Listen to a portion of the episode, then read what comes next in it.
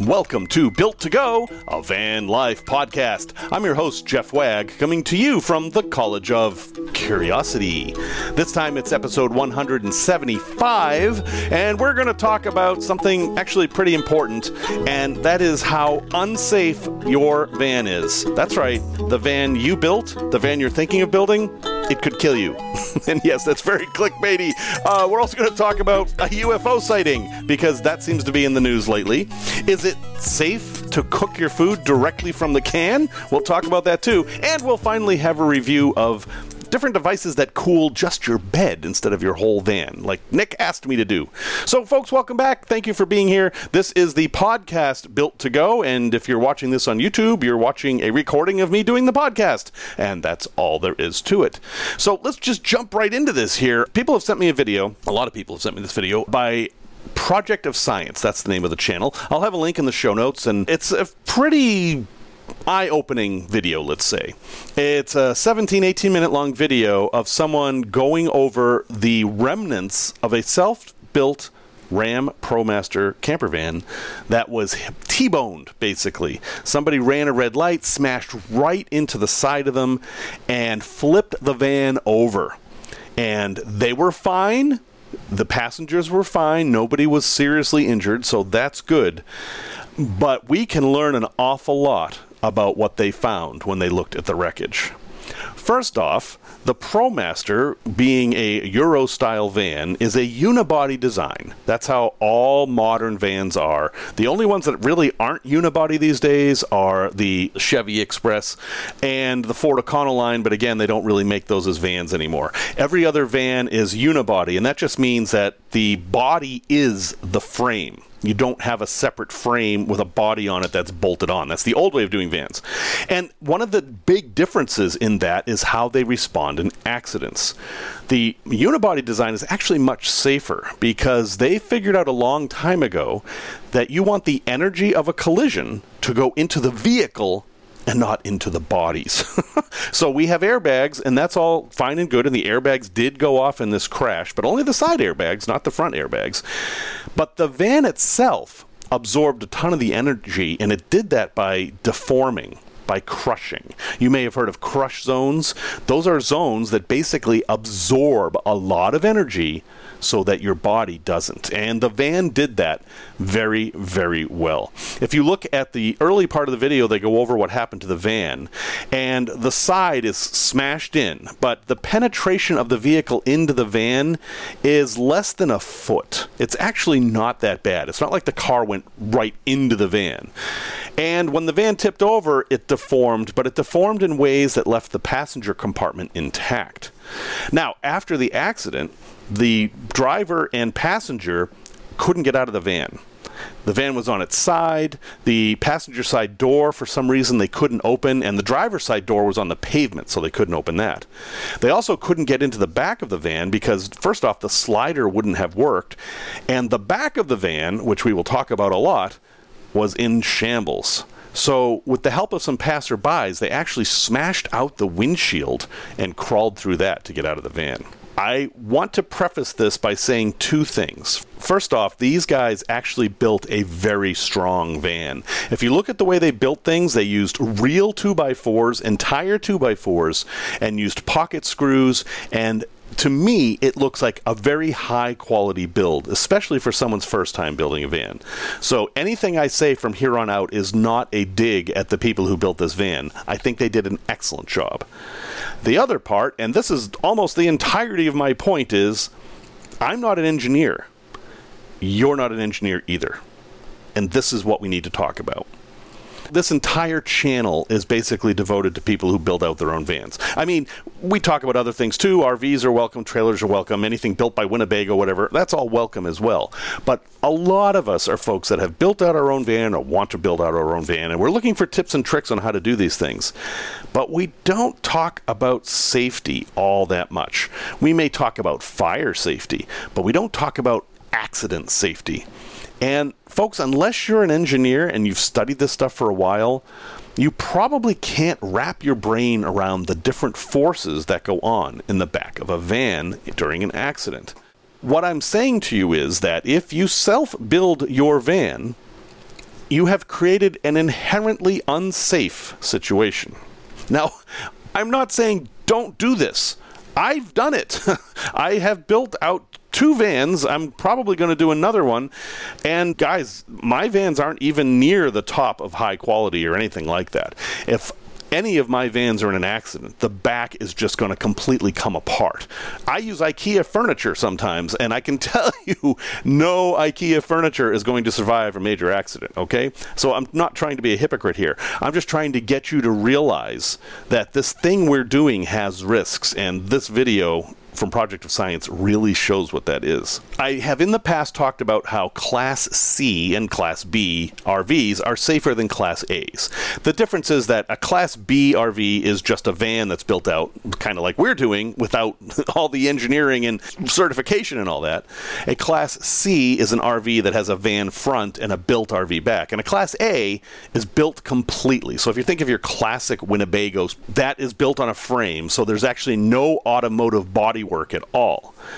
And I've often said that Class C and Class B vans are more safe, and that's because the automotive part is very carefully regulated and very highly engineered to keep you safe, while the RV part has much, much lower standards.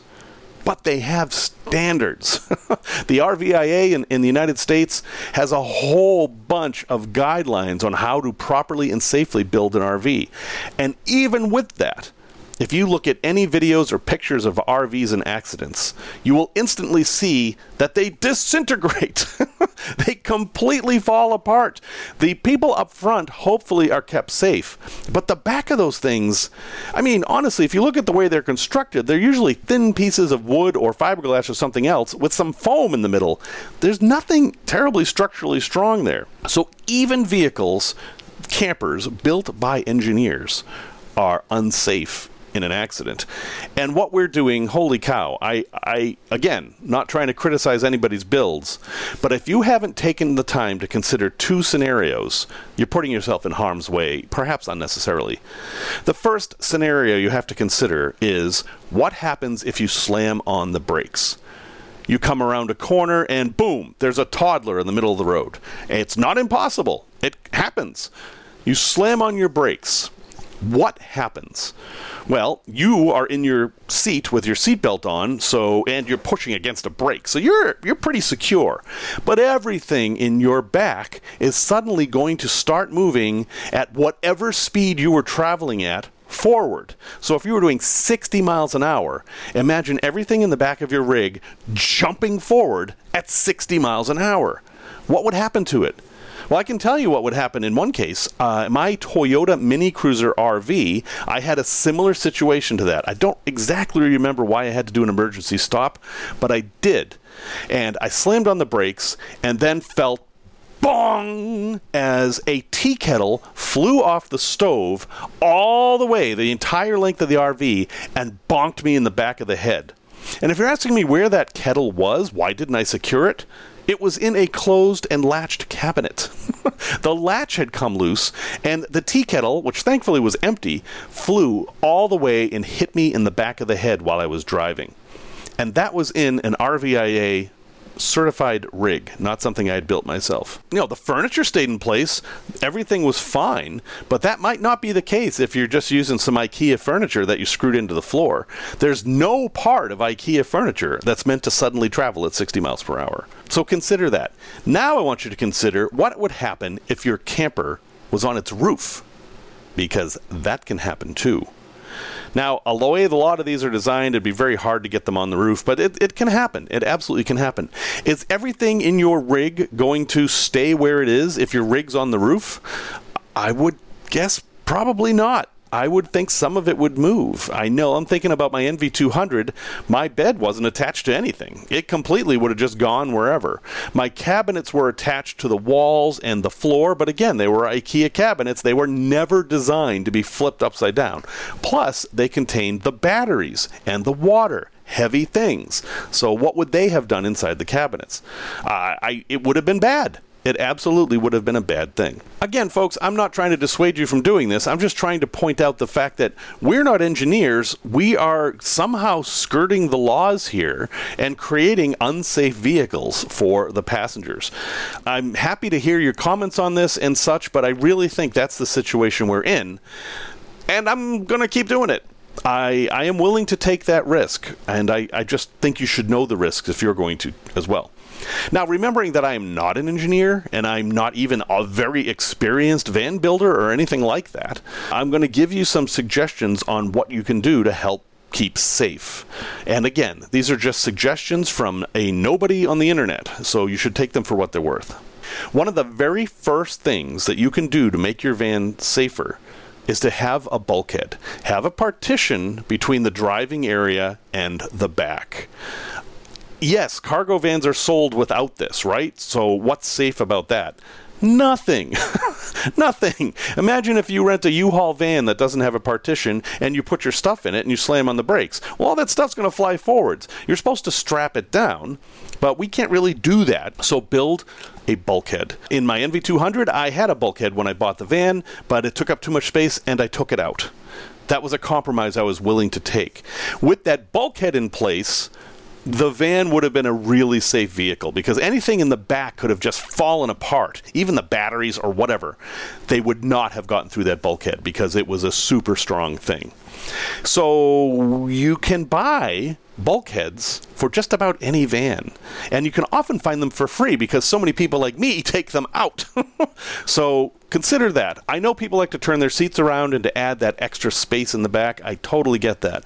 But when you do that, you're making your van just a little bit less safe. I have an ambulance now, which I am building out, but let's face it, this vehicle was built out when I bought it. It had cabinets, it had seats, it had walls, it had a bulkhead. And it was built by professionals. And it is actually certified as an ambulance, which is a higher level of certification than even the RVIA gives you. So let me tell you about how they built this thing so that maybe you can use some of this in your rig. But I'll tell you what, it wasn't cheap and it wasn't easy. The bulkhead is made of three quarter inch plywood. It is not a metal bulkhead, but it's still very, very strong. The sliding door is just a door on sliders. Uh, it's actually on drawer slides, so that isn't all that strong. But where the passenger and driver are, anything that was going to come to get you would have to go through three quarter inches of plywood. So that seems pretty strong to me. All the cabinetry is built to a very, very high standard. It's all glued and screwed, it's super strong. But what's really impressive is what it's attached to. On the floor, there's three quarter inch marine ply, but it's bolted through the bottom of the van. There's actually, I mean, very big, very high tensile steel bolts are holding that piece of plywood to the floor. And they went to such an effort to do this that they actually dropped the fuel tank to bolt this in properly, which, I mean, that's above and beyond as far as I'm concerned. But yeah, it's definitely going to make it safer. Because, folks, if you just stick a piece of plywood in as your floor and you're in an accident, it isn't going to stay on the floor. it's going to go wherever gravity and momentum take it. And then on the walls, there was aluminum framing that was attached to another piece of plywood at the top of the van. So basically, I've got a cage back there that is very securely attached to the van. And if the ambulance rolled, the way the cabinets are designed and the way the furniture was designed, everything would stay exactly where it was. Now, of course, I'm screwing that up, right? As I build this out into my standards of what I want to live in the thing, I'm removing their very nice and heavily built cabinets and putting in my own, sometimes IKEA cabinets. But you get the idea. So, folks, I'm not trying to scare anybody. Again, I encourage you to build out your own van. Just be aware that you're probably not an engineer. If you are an engineer, you're probably not an automotive engineer. You probably don't understand the forces that are at play here because they're not intuitive. Watch this video and see what happens to this really well built van, and then use that to inform your decisions going forward. You can make a safer van if you just take a little bit of this into consideration. But ultimately, we're never going to have a completely safe vehicle, and that's just part of van life.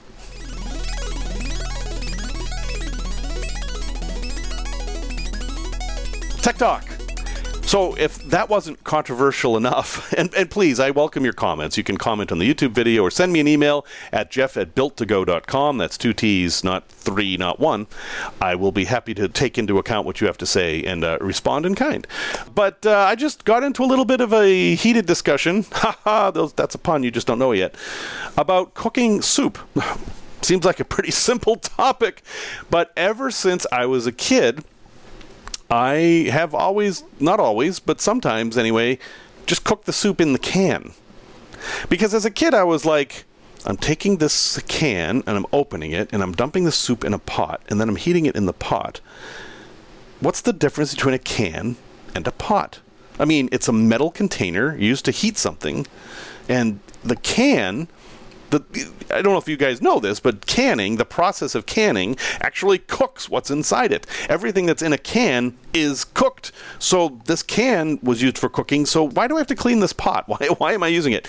And even today, um, when I'm in the van, I will just cook soup in the can. I will typically take a bigger can like Progresso or something like that.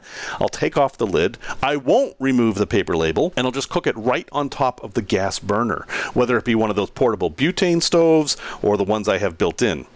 And uh, you know what? It works fine. Basically, I will cook it until it starts to bubble because that means some of it's starting to boil. And to me, that says, okay, some of this is at 212 degrees Fahrenheit, 100 degrees Celsius. That's warm enough because it's already cooked. I'm not cooking it. You don't have to cook canned food, it's already cooked. So I'm just warming it up. Intuitively, you might think, well, that's crazy. Of course, the paper's going to catch on fire, but it doesn't. It doesn't. In fact, if you take a paper cup and fill it with water and put it into a fire, just set it right in the coals, the paper won't burn because the paper is going to be the same temperature as the contents and that's going to take time to get up over 212 degrees Fahrenheit or 100 degrees Celsius. And yeah, okay, you add salt, it's a little higher, but we're talking about a 5% difference here, not a lot. The paper cup can't. It can't, because of the laws of thermodynamics, get hotter than its contents. That's just physics. Now, some of you say, right, but you're heating up the can. Heating up the can is going to cause it to give off nickel or BPA, some other nasty chemical, and that's going to get in your food, and then you're going to get sick. I have done as much research as I know how to do on this. I mean, I'm not a scientist. I am not a food scientist, and I'm not a metallurgist. And I, you know, again, random guy on the internet. Here's the data I have come up with. I have learned that modern cans don't have BPA in them, so we don't have to worry about that. They are coated with something called food grade epoxy. If you look inside a can, you'll see this kind of yellow inside. That yellow stuff is food grade epoxy, and it's to seal the can so that metals won't leach into the food, giving it that tinny taste, which as a kid, I remember if you opened a can of food, it would taste like the can. That's not really true anymore. Food grade epoxy is safe, food safe, according to regulators, up until 140 degrees Celsius, which is 140 degrees Celsius is 284 degrees Fahrenheit. So 284 degrees Fahrenheit. And, and guess what? If your food isn't boiling, it can't be that hot. And if the food isn't that hot, the can can't be that hot. And I have never not once had the paper burn on the outside of the soup can because the paper is touching the metal and the metal is touching the food and the temperature of the food is setting the temperature for everything else. Now, if you heat up an empty can, oh yeah, you can easily get over that temperature and who knows what will happen. Uh, we know that Teflon pans when they're superheated will give off a gas that's especially fatal to birds. I think I may have lost birds because I cleaned an oven once. So, again, not a scientist, not not a nutritionist, none of those things. I am not telling you that it's safe to do this. What I'm telling you is that I often cook my soup directly in the can, and based on the things I have seen, it seems perfectly safe to me. The biggest risk is that you're going to burn yourself if you just grab the can. so I use a pot holder. That's how I handle that. And then I eat it right out of the can and I don't notice any difference in taste. I haven't noticed any health effects over the 52 years or so I've been doing this. And I know there are lots of other stories out there of people who have had bad things happen, and you can find studies that show that heating a can gives off all kinds of things, but I haven't found any studies that say that heating a can with its contents in it actually affects the contents. So, this is either a great tip on how you can save some dishes in your van, or it's the stupidest thing you've ever heard, and why would anyone take that risk when they can just as easily pour it into a pot? You get to decide.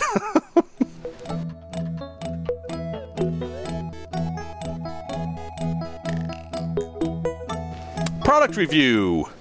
Okay, so Nick asked me to do this. Often talked about subject cooling, especially now. Uh, it's very difficult to cool a van, right? So we've talked about different ways you can do air conditioning, and basically they all come down to you have to spend a whole lot of money, thousands of dollars, if you want to have air conditioning in the back of your van without shore power or a gas powered generator. I'm not going to rehash that. But what if, what if you could just cool your bed? Now, there are two commercial products I know of. Well, there's a bunch of different products, but there's two different ways to cool a bed in your home. One is a product that one of the brands is called BedJet, and it's basically a fan with a hose, and you put the hose under the covers. and so you get in there, and you're under the covers, but there's air circulation under there, and it helps cool you off at night. It sounds kind of fun. Uh, I've never tried it. I've never tried any of these things, so I can't really give you a solid review on them, but I want to talk about them anyway, because, you know, could a BedJet work in your van? I think so. The fan isn't going to draw that much power. Either you're going to be able to convert it to 12 volts or you'll have to use an inverter, but I think it would be a fairly modest investment. And yeah, you could totally have a fan blow under your covers in the van, and that might help keep you cool, especially if you're one of those people who can't sleep without the covers on. You know, if you're kind of like, the monsters are going to come out of the bed and grab my feet, you know, which I totally get. I understand that. That's legit. Yeah, I think a BedJet could totally help keep you cool. And if anyone tries it, I would love to hear about your experience. But Nick actually wanted me to talk about a different way to do it that's a little bit more complex. There are a bunch of products out there called ChiliSleep or Ooler or Dock Pro. There's all these companies that make this device that is basically a box that attaches to two hoses, and those hoses attach to a pad. And you put that pad under your sheets and those pads are cool. And what's happening is that there's cooled water going through those pads and those that cooled water picks up heat from your body and then goes back into this device and that heat's removed. And thus you've got a circuit of just cool water going completely into your bed all the time. It actually sounds great. I looked up the amperage, wasn't that bad. It was 140 watts or so, manageable in a van. That could possibly work. And the reports I've seen from people using them in their homes, they're mixed, but not bad. A lot of people say it really works. But I don't think it's a good candidate for van life, and I'm going to give you some reasons why. First off, your home is not the same as a van. People who are using these things are using them because they have their temperature set at 75. It's a couple, one of the couple is happy with that, the other isn't. They want it cooler, and they use this to bring 75 down to 72, something like that. One of the big reasons I don't think this thing works is because of the technology they use. What's in that box is a Peltier device. This is a solid state heat exchanger. It's basically a plate with some electronics on it, and one side of the plate gets hot and one side of the plate gets cold. That's it. It's how those really inexpensive quote unquote refrigerators work that you find at truck stops. Those 12 volt plug in refrigerators that are like 50 bucks, they use the same thing. Do they work? Yeah. One side's hot, one side's cool, and you can actually just switch the voltage and then it'll reverse. If you notice on those really cheap fridges, you can also use them to heat soup.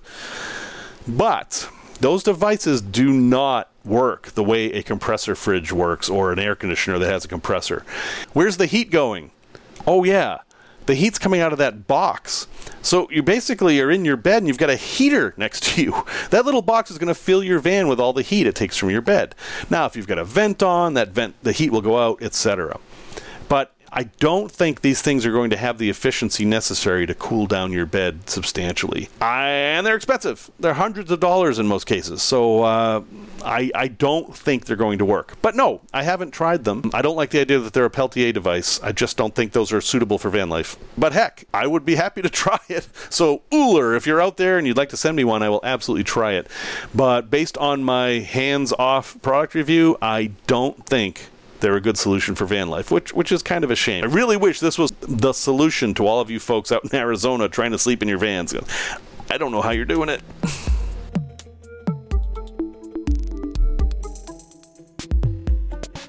Tales from the road. Okay, this is a little ironic and it's kind of timely, but uh, I used to live in Vermont and I would have to go down to Fort Lauderdale fairly often, every couple of weeks. And Fort Lauderdale uh, was the headquarters of the James Randi Educational Foundation. The James Randi Educational Foundation was an organization dedicated to critical thinking. We would try to educate people on how to think critically and how to discern truth from untruth. And UFOs was a thing that came up fairly often. Uh, people would ask us, Are UFOs real? And we would say, Yes, Absolutely. There are definitely unidentified flying objects that people don't know what they are. UFOs are real. Then the next question would be, but are there aliens in them? And we would say, well, the chances of life existing in the universe other than ours on other planets is actually pretty good. However, laws of physics, again, state that the chance of life from other galaxies or other solar systems actually visiting us on Earth seems nearly impossible because of the limit of the speed of light. So, our provisional conclusion is that UFOs are something, but they're almost certainly not extraterrestrials visiting Earth.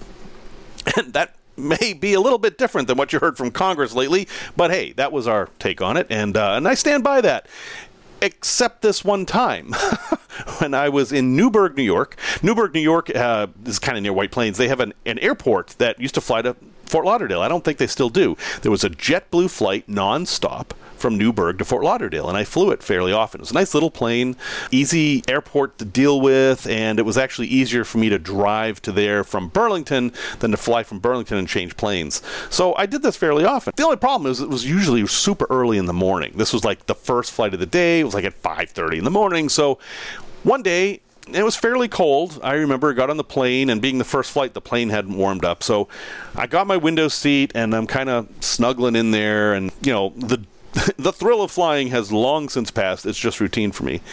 But I notice there's a light in the sky. I'm like, okay, whatever. And I'm kind of watching the light as we're taking off and, you know, we're heading to cruising altitude. And then the light goes straight up, like, whoop, like faster than any object I've ever seen. And then it stops. I mean, it just goes zoop, stops, jump, jump. It's like it jumped. Now, no aircraft I've ever heard of can do that. Even a helicopter has to gradually change altitude, it can't jump. And then I noticed it changing speed. It went up, and then it started to move horizontally. And as I'm watching this, boom, it jumped back down again. Now, I know I know for a certainty that there is no aircraft that can perform these maneuvers. I'm watching this thing real time, no screens involved. I'm looking out the window at this light as it's doing this. And I I have no explanation for it. I was literally seeing an unidentified flying object. And now I was going down to Florida to the JREF and going to have to say, um, guys, I need some help explaining this. Fortunately, I woke up a little bit and I, I figured out what exactly I was seeing. Have you figured it out? It's okay if you haven't. Because when you are in these situations, they're usually because you're lacking context. And even if you're in the context, you might have missed a part of it. So I gave you all the clues you needed to figure out what this was. The answer is what I saw was one of the most commonly, most commonly misidentified things as a UFO. It was Venus. I was seeing Venus. So it wasn't even a flying object, it was an orbiting object, not, a, not, not of us, of the sun. But why was it moving like that? It wasn't. It wasn't moving. The plane was moving, of course. We were doing a series of banking maneuvers to get onto our flight path south. So what was moving was the plane and the window. so I was looking out the window, and that's what was moving up and down. And the left and right horizontal stuff was merely us turning and also changing speed. The point of the thing is, is that the object wasn't flying. We were and I had failed to put that context into my intuition about what was going on. Now, if I hadn't taken the time to figure out what this was, if I had just been excited about seeing UFO, I would have stopped my thought process right there and said, "Oh wow, I've seen a UFO. I'm one of the special ones. I now can say I saw a UFO. Aliens came to visit." You know, you get it. When you have an experience like this, it's easy to feel special, and then you really don't want that feeling to go away. What I did get out of it was uh, that for about 30 seconds, I had a UFO sighting. And now that I've explained it, I think it's probably an IFO sighting, or maybe an IOO sighting, or uh, it's just Venus.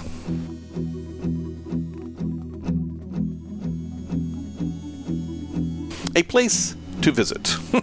this is a this is a place that may only mean anything to me, but I'm going to share it anyway because it, it's kind of cute. My family moved to Salem, Massachusetts when I was three in 1970 and uh, we were moved into a brand new house. It had been an empty lot before, and it was in a kind of an older neighborhood. In fact, the street was named Ord Street, O-R-D, and it was named after a Civil War hero, so it was probably named in the 1870s or something like that.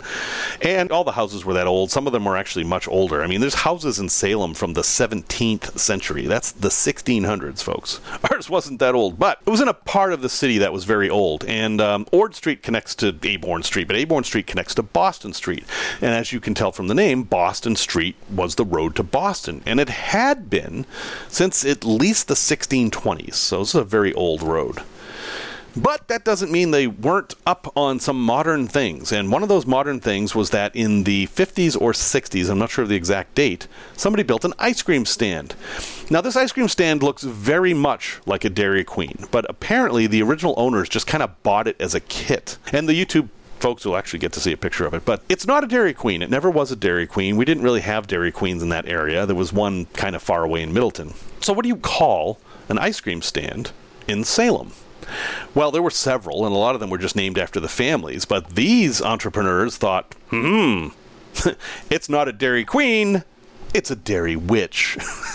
And yes, folks, I spent a good portion of my youth getting ice cream treats from the Dairy Witch.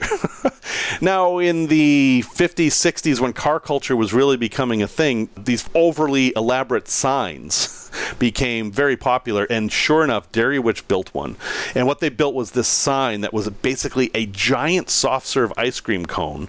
Um, I mean, 20 feet tall, very, very large, with a ladder going up to the top of the cone and a stereotypical witch climbing the ladder and putting sprinkles on the cone. Now, we didn't call them sprinkles, we called them jimmies. That's a Massachusetts thing, but Dairy Witch. I loved Dairy Witch, and I'm thrilled to say that Dairy Witch is still there. It's not owned by the same family anymore. That and the family that I knew wasn't even the original owner. They bought it from the original owner a couple years after it was started, and they owned it for years and years and years and years. But man, the memories I have of this place, and honestly, yes, I grew up there. Yes, it's the food I'm used to. They have really, really good ice cream. They're very creative with what they do with it. I mean, uh, they're not attached to any chains or anything. So, one of the things they used to have, and sadly they don't have anymore, was the Alaskan Shake a Sundae. That was my favorite thing. And they would take a milkshake, a Massachusetts milkshake, which is a whole other topic, but in, in Massachusetts, milkshakes don't have ice cream in them, or at least they didn't when I was a kid. It's just shaking up chocolate milk. It's a milkshake. Uh, they would take that and then build a sundae on top of it so you'd have a floating sundae. That was awesome. So, anyway, if you happen to go to Salem, Massachusetts, and I'm actually thinking about organizing a trip there in 2024, and all you van life folks are certainly going to be invited. We're definitely going to have a stop at Dairy Witch. We're going to have to because uh, it it's one of my favorite things that's still there from my childhood. Resource recommendation. So, you probably can guess what I'm going to give you as a resource recommendation here. If you're serious about building the safest van possible, if you want to build your van to RV standards, well, you can get those standards. You can get them at rvia.org. Go to the website anyway, have a look around, but you can pay you have to pay for the standards, they cost money, and you can get everything that the professional RV builders have at their disposal to learn things like plumbing tolerances and what type of gas lines to use and how strong things need to be. If you're very very serious about this, you can go through all this stuff and you will have all the information that all the professional builders have. Now, that's a daunting daunting task. It's a lot of stuff. And you can actually, if you're going to do this as, if you're going to be like a van builder as a job and you want to RVIA certify your van, you can totally do this, but you're going to have to do it according to these guidelines. I think it's interesting just to look through and see and kind of question what you're doing if it makes sense. And uh, heck, I'm offering it to you here. So there's a link in the show notes, but it's just rvia.org. And it's probably a good idea for you to take a look at it. So, folks, thank you very much for listening to episode 175. I absolutely appreciate each and every one of you. If you would like to support this channel, you can go to buymeacoffee.com slash built to go and buy me a some diesel. I know I still haven't fixed it. Music, as always, is by Simon Wag. And until next time, remember the words of Paul LaForest, who said, If safety is a joke, then death is the punchline.